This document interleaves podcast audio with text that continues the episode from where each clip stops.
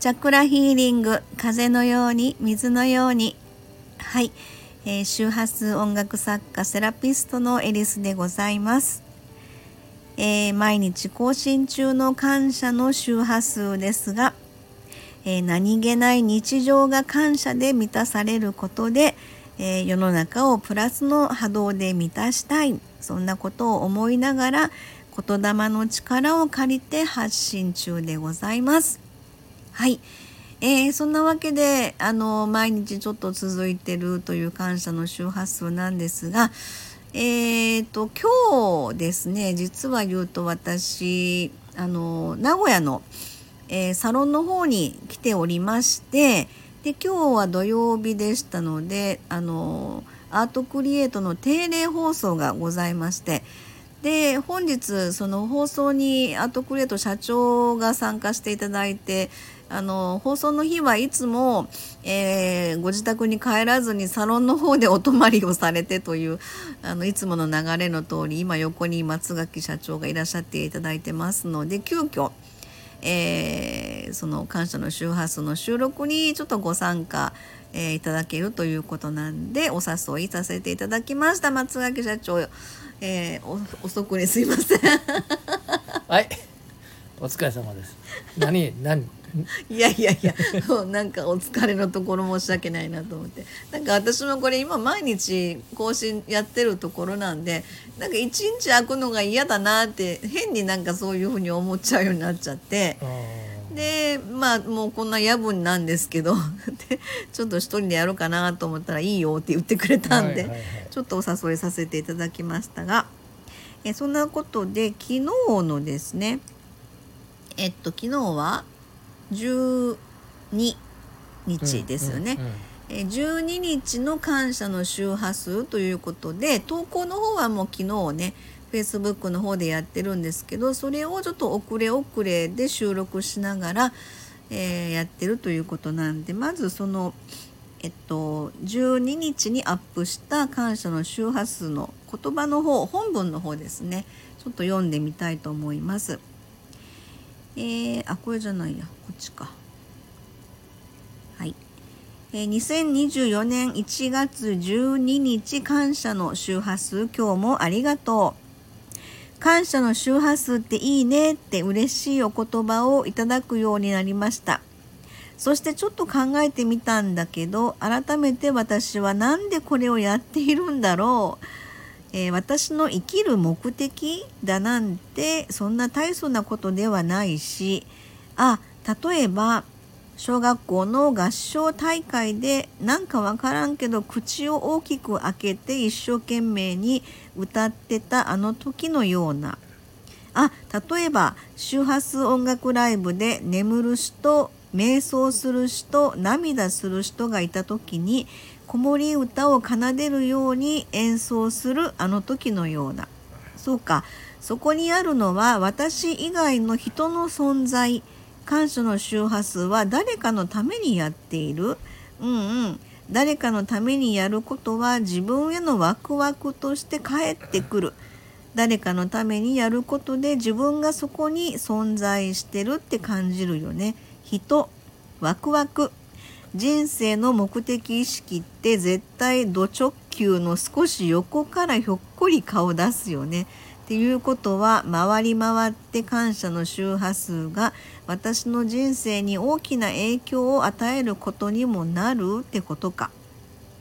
私の日常が穏やかで温かいのが伝わるそう言ってもらった時きっとワクワクの私がそこにいたんだよね。そうだよね。ありがとうっていうちょっと長めのね 昨日は、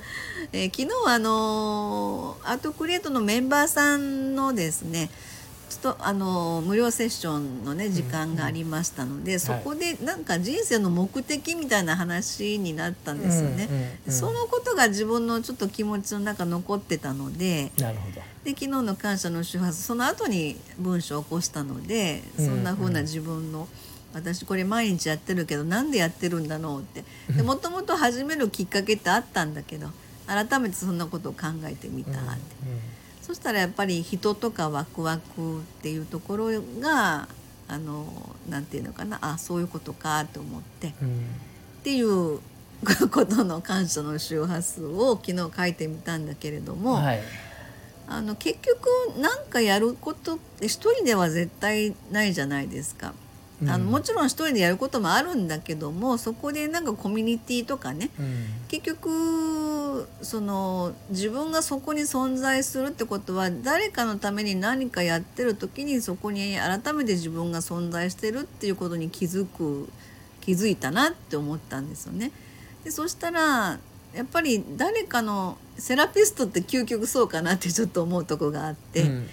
あのどなたかの生きづらさに対して私たちが何か自分たちのお役目みたいなことでもしやれるとした時にそこに対して何か愛情的な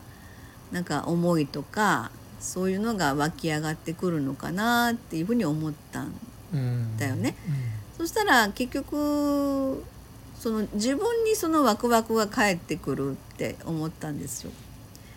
それがあの私の中の感謝の周波数が循環してで結局私がこれをずっと続けてやってる時にあのエリスさんが穏やかですごく温かい環境の中で今いらっしゃるようななのが伝わりますっていうコメントもらった時に、あこれが感謝の周波数だなと思ったのね。うんうん要は私自身が私そういうふうに見てもらいたいからやってるつもりじゃなくて自分の中でその日あったことのあこんなこと今日あったのありがたいな感謝だなと思ったことをただ単純に言葉にして綴ってると。うん。そしたらそんな風に感じてもらえたってことは私の中から自然とワクワクがなんか出てるのかなという。それがまあ循環していい流れになってたら嬉しいなっていうか。そうですね。そんな感じのことをうん。思ったんですけど松崎さんの中でそのまあ人生の目的ってちょっとそんな大層なあれじゃないんだけども、うんやっぱり何か毎日日々を生きてる中であの自分の人生こうありたいとかってやっぱり思ったりするやん？あのーまあ僕の言葉で言うと、うんその先ほどエリスさんが言ったワクワク感というのはう、んその人生の目的になるんですよね。うんうん人生の目的っていうか今生きている状況をうん確認したい、うんなるほどうんなるほど。というイメージなのかな。んだからうんうん人生の目的って言ったらまだまだ先の話じゃないですか。うんうんうんうんそれを今を生きているワクワク感を感じたいというのは、うん。人生のその時の自分のうん。こう力というかな、そういうことだと思ってるんですよ。でじゃあ僕が実10代うん。20代30代まあ8年後と変わるというイメージの中で言うと、うん人間の口の中味を感じるのが小さい時と今とでは違うんですよね。あお美味しいと感じるのうんうんうん。がそれと同じように、各年代ごとにうん。ワクワク感は違ってくるんですよ。おーなるほどね、うん。それがエリクソンのその精神年齢のうん。あの発達の時とよく似ててう、んそこがワクワク感を感じてきてだんだんそこをこ行っていくとまた違うワクワク感を感じようとして、うん。いろいろうん。その、えー上り詰めていくっていう意味じゃなくてねえいろんなものに対して挑戦していったりとか悔しかったりとかいろいろすることで初めて人間性が生まれてくるというのがあるんですけども、でじゃあ今の私のワクワク感を小さい時に感じてたかっていうと100も感じてないんですよね。はあはあなるほど。1も感じてないよね。うんうんうんだから人生の目的って単純に言えばワクワクを感じることだと思ってるんですよ。あ。そっかその年代によってワクワクは違うけれども常にワクワクを感じていいたいのが人生の目的みたいな、うんうん。結果何かそこの形としても物事が何か残るとして、うん。それのきっかけは全全てワクワクから始まるみたいな。そう。だからエリースさんが今その、えー、と皆さんのためにうんというか、そのためにと思ってやってるわけじゃないんでしょうけども、うんうんうんうんうん。じゃあ18ぐらいの時に、うん。うん。そんな風に思ってる人って数少ないです。そうですね。自分のことで精一杯だし、うんうんうんうん。将来あ都会都会に行ってうん。有名人になったろうとか大金持ちになってやろうとか、うん。それがワクワクなんですよね。ああそういうことか、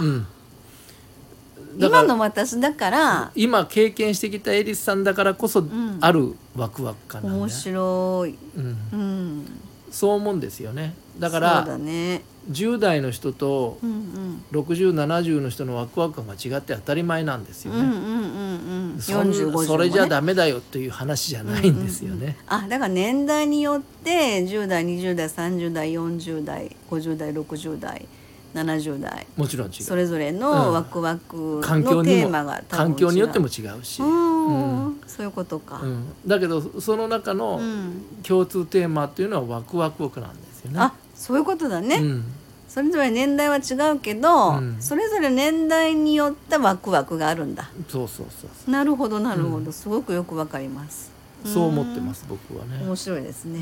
はい。ありがとうございます。そんな感じでえーっと昨日の12日の